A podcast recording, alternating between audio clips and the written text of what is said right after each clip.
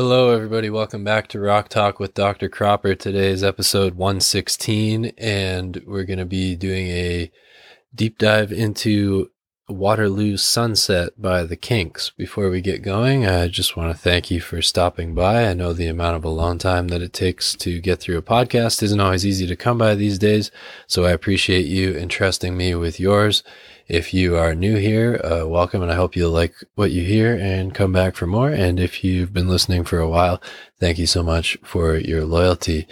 Uh, as always, I encourage you to follow the show on any and all social media platforms so that you can be kept abreast of all the latest happenings. And the handles are listed in the description. If you have an appetite for a bit more content, consider subscribing to Dr. Cropper's Office Hour, the Apple Podcasts exclusive uh, premium spinoff of the show for two forty nine American per month. Uh, you get access to usually I try for weekly uh, bonus episodes, a bit more informal, sometimes a bit more tangentially related to our original focus here. Um, but we have fun with it. So uh, check that out if you're interested. There's a one month free trial and uh, gets you access to the bonus episodes as well as priority sequence for topic requests, should you have any, uh, and 10% off merchandise. Um, so yeah, think about that. Uh, feel free to reach out via any of the aforementioned channels, though, uh, whether you are a premium subscriber or not, uh, with uh, you know, questions, feedback, topics that you'd like me to cover. Uh, if you feel so inclined to leave a rating and review wherever you listen, those are very helpful to me. And lastly, before we get going, uh, you may notice the support the show link somewhere in the description, um, the uh, which will direct you to the Buy Me a Coffee page.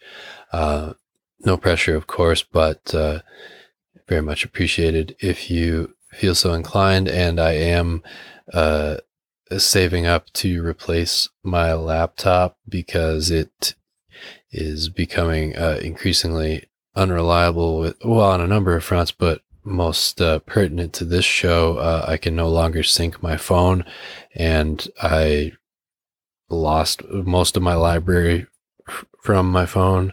Uh, it's still on my computer uh, when I tried to sync uh, two weeks ago, so I have to, um, it ends up affecting the pace of the episodes. Um, because I have to do almost all of my listening, uh, when I'm some, like, you know, within range of my computer. Uh, so yeah, I'm saving up for that. Um, and if you, uh, uh, see fit to, uh, drop something in the bucket there, uh, Thank you very much, but no pressure, of course. Okay, so uh, Waterloo Sunset.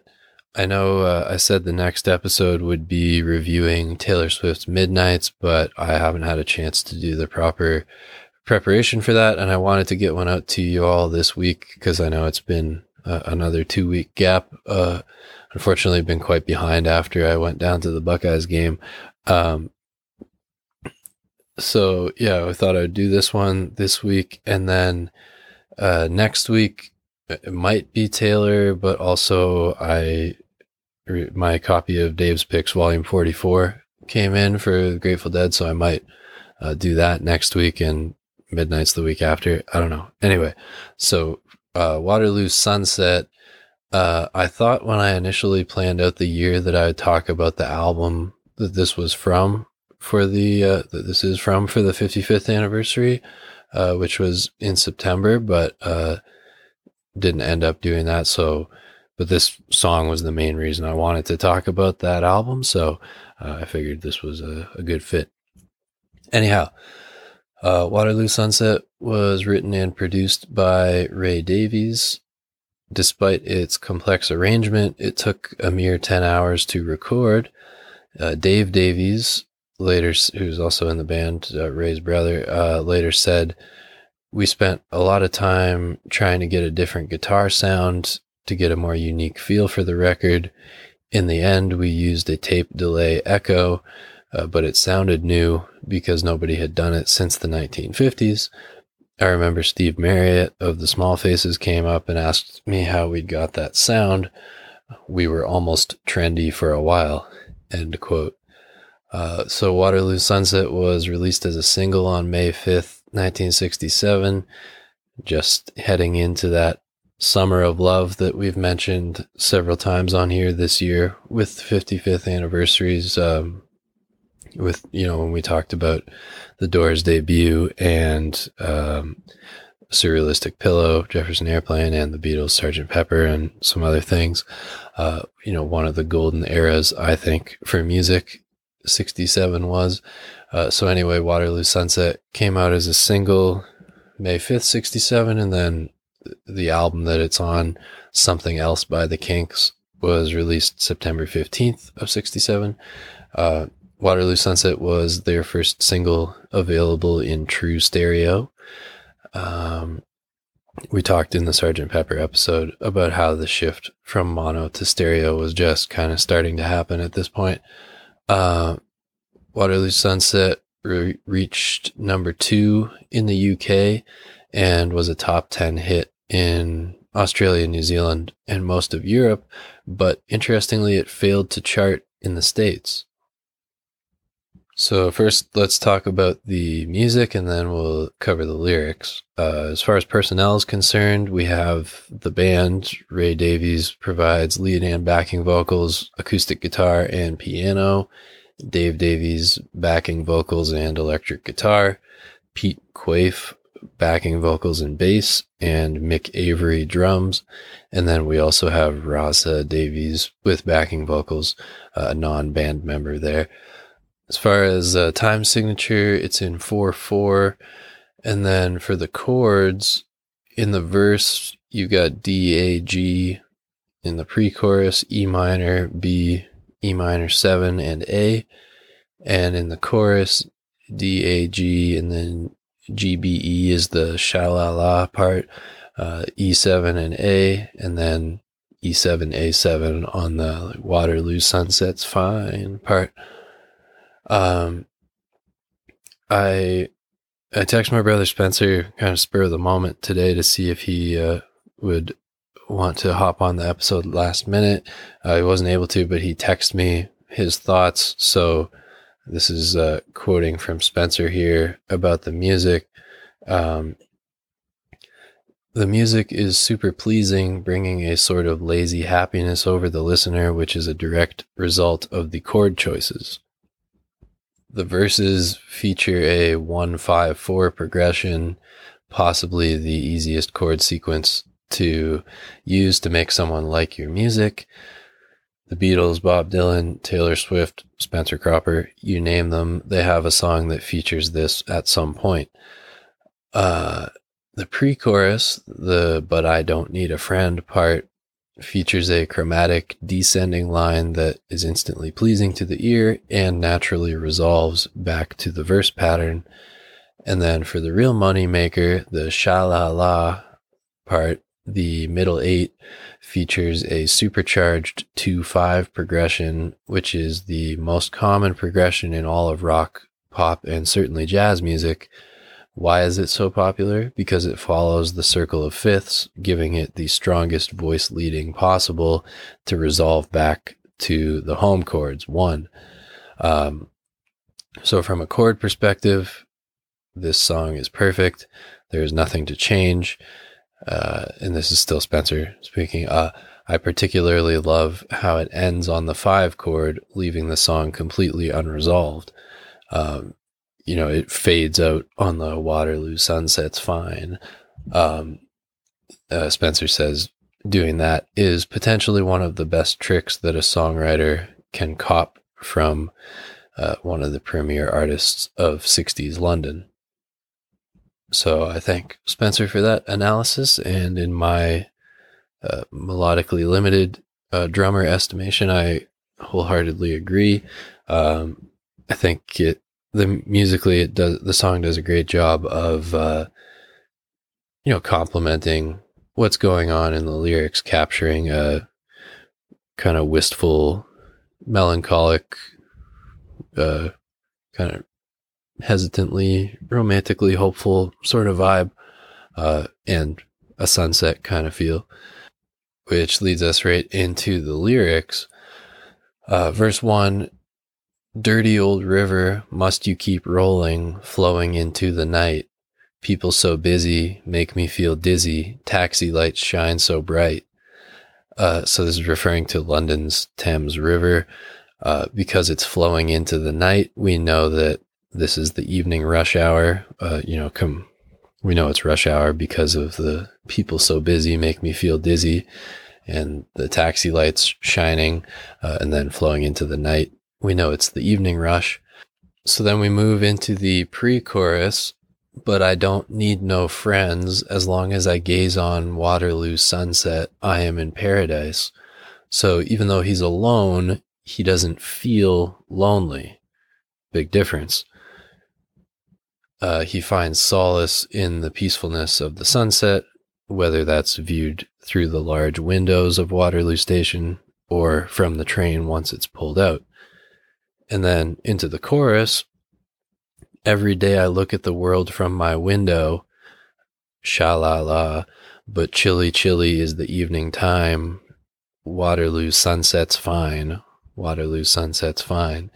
Um, it could be implying that he's kind of going through the motions of life as a bystander on the, uh, you know, he's on the proverbial hamster wheel, but not really living with that every day I look at the world from my window as opposed to, you know, every day I'm in the world.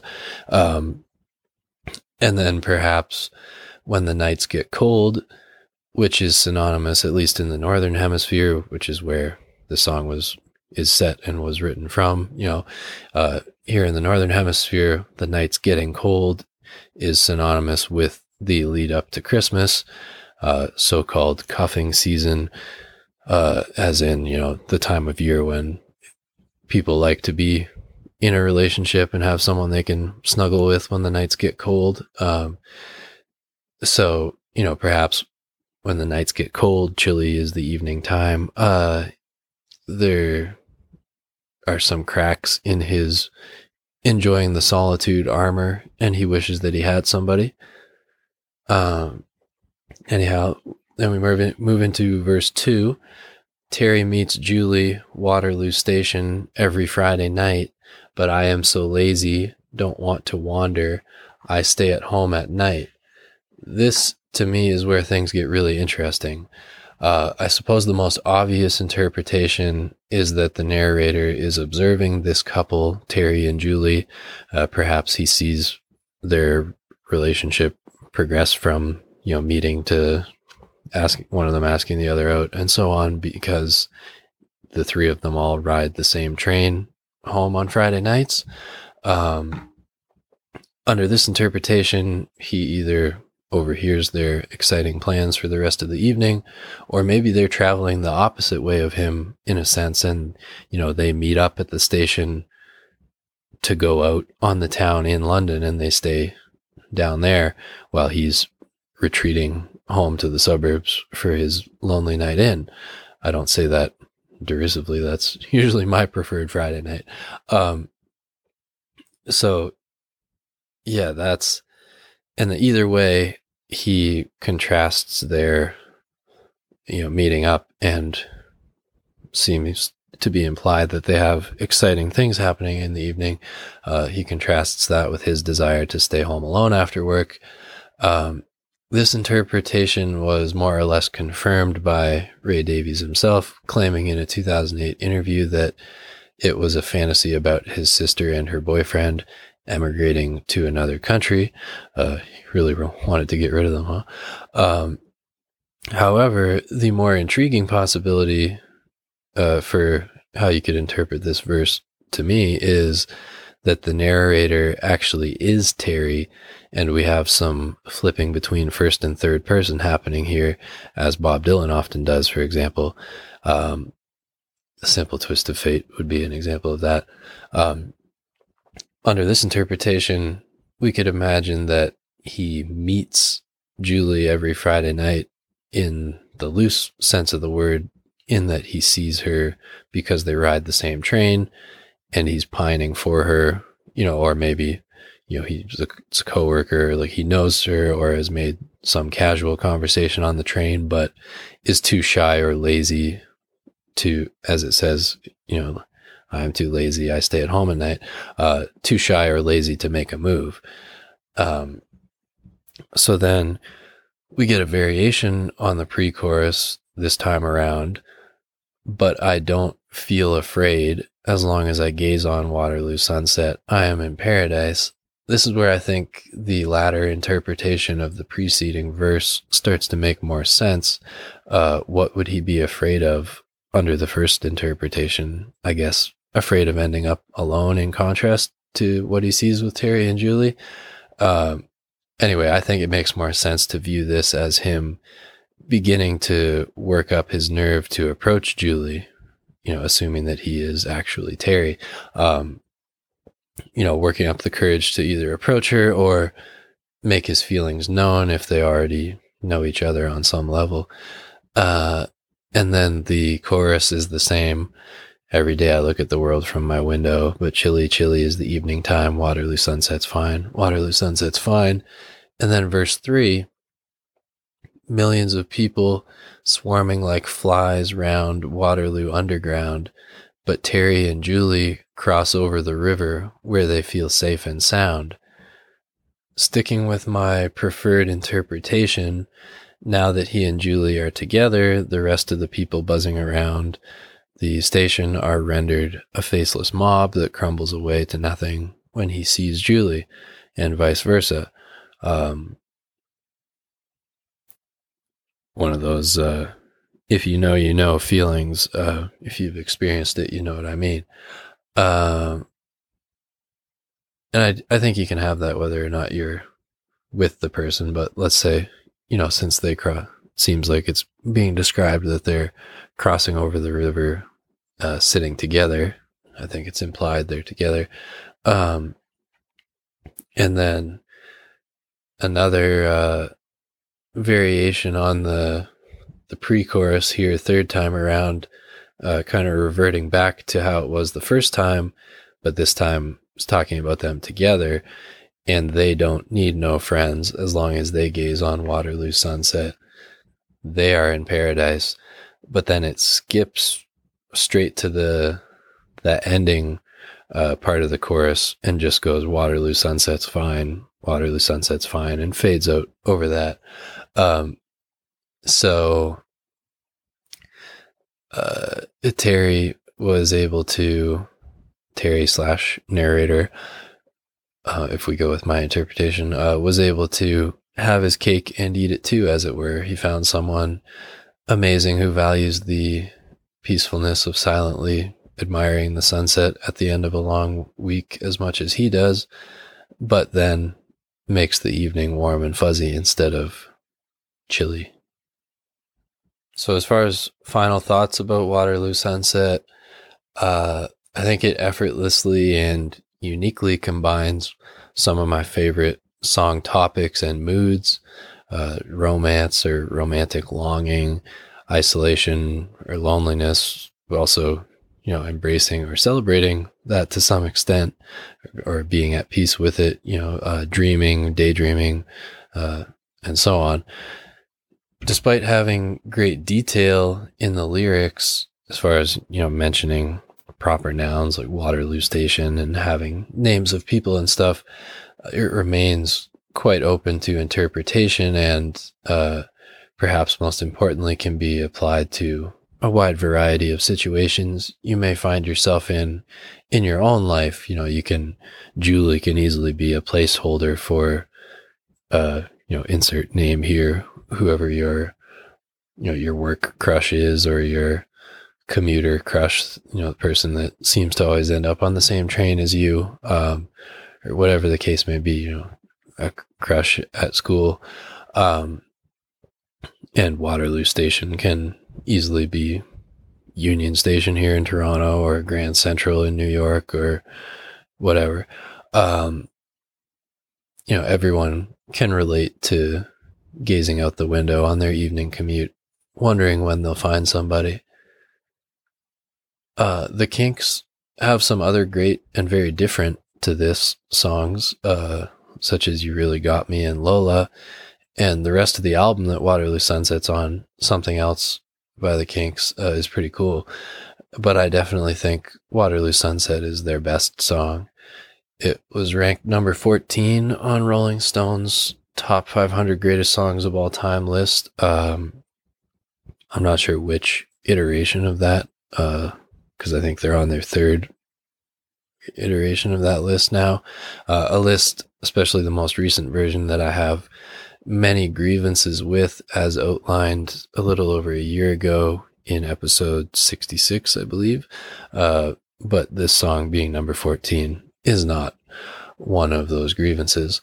Um, I first became aware of this song actually after seeing the Rolling Stones' Ruby Tuesday referred to as the second prettiest pop song of all time, uh, trailing only Waterloo Sunset. And having never heard it, I thought, oh, blasphemous. And then I finally got around to listening to it, and I was like, actually, you know what? I would have to agree with that as much as I love Ruby Tuesday. Um, I think Waterloo Sunset is rightly regarded by many as the apogee of swinging London. Um, as Spencer pointed out, this is true right down to the most technical elements of the writing with the chords and all that, and how it finishes on the five chord, totally unresolved. Um, which, uh, speaking of which, um, you know, tying that into the lyrics, I think, um, that implies, uh, not so much. I think it suggests that their story together is just beginning, um, it's it's like a hopeful unresolved, like they're uh, riding off expectantly into the sunset. Um, anyhow, um, yeah, I think you can view it as the the final culmination of uh, swinging London in the sense that uh, it, musically it has a lot of different it ties together a lot of different styles that were happening at the time. Um, it's got some psychedelic elements it's got some heavier riff based moments it's got the pretty pop and it ties it all together in such a, a neatly written uh, package all right so that's about it for today a shorter episode but perhaps that's not such a bad thing uh, as I said at the beginning, I encourage you to follow the show on any and all social media platforms. Handles are in the description. Subscribe to Dr. Cropper's Office Hour on Apple Podcasts if you want a bit more content. Feel free to reach out via any of the aforementioned channels. If you have any questions for me, feedback, topics that you'd like me to cover, uh, I'm hoping to be able to get more t shirts and hoodies in stock at some point soon. Uh, as I said, if you feel so inclined to leave a rating and review wherever you listen, those are very helpful. If you're interested in starting your own show, if you sign up with my hosting service, Buzzsprout, you and I will both receive a $20 Amazon gift card. I mentioned the support the show link, the buy me a coffee thing. Uh, as I said, saving up to uh, replace my laptop here, the uh, the engine behind the show. So uh, no pressure there, but very much appreciated if you do. Um, and yeah, thank you so much for listening. If you are new, welcome, and I hope you liked what you heard, and we'll come back for more. And if you've been listening for a while, thank you so much for your loyalty and support. Uh, next week, as I said, will either be the Taylor Swift Midnights review or the Grateful Dead uh, Dave's Picks Volume 44 review. Uh, whichever one doesn't happen next week, will happen the week after, most likely. So, um, stay tuned for those and, uh, best of luck to you all out there finding your respective, uh, Terry or Julie. All right. Uh, have a great weekend. Big game tomorrow for my Ohio State Buckeyes, the game. Uh, so hopefully we will avenge our loss to that team up north from last year and uh, be headed towards the playoff. All right, have a great weekend, and I'll see you next week. Class dismissed.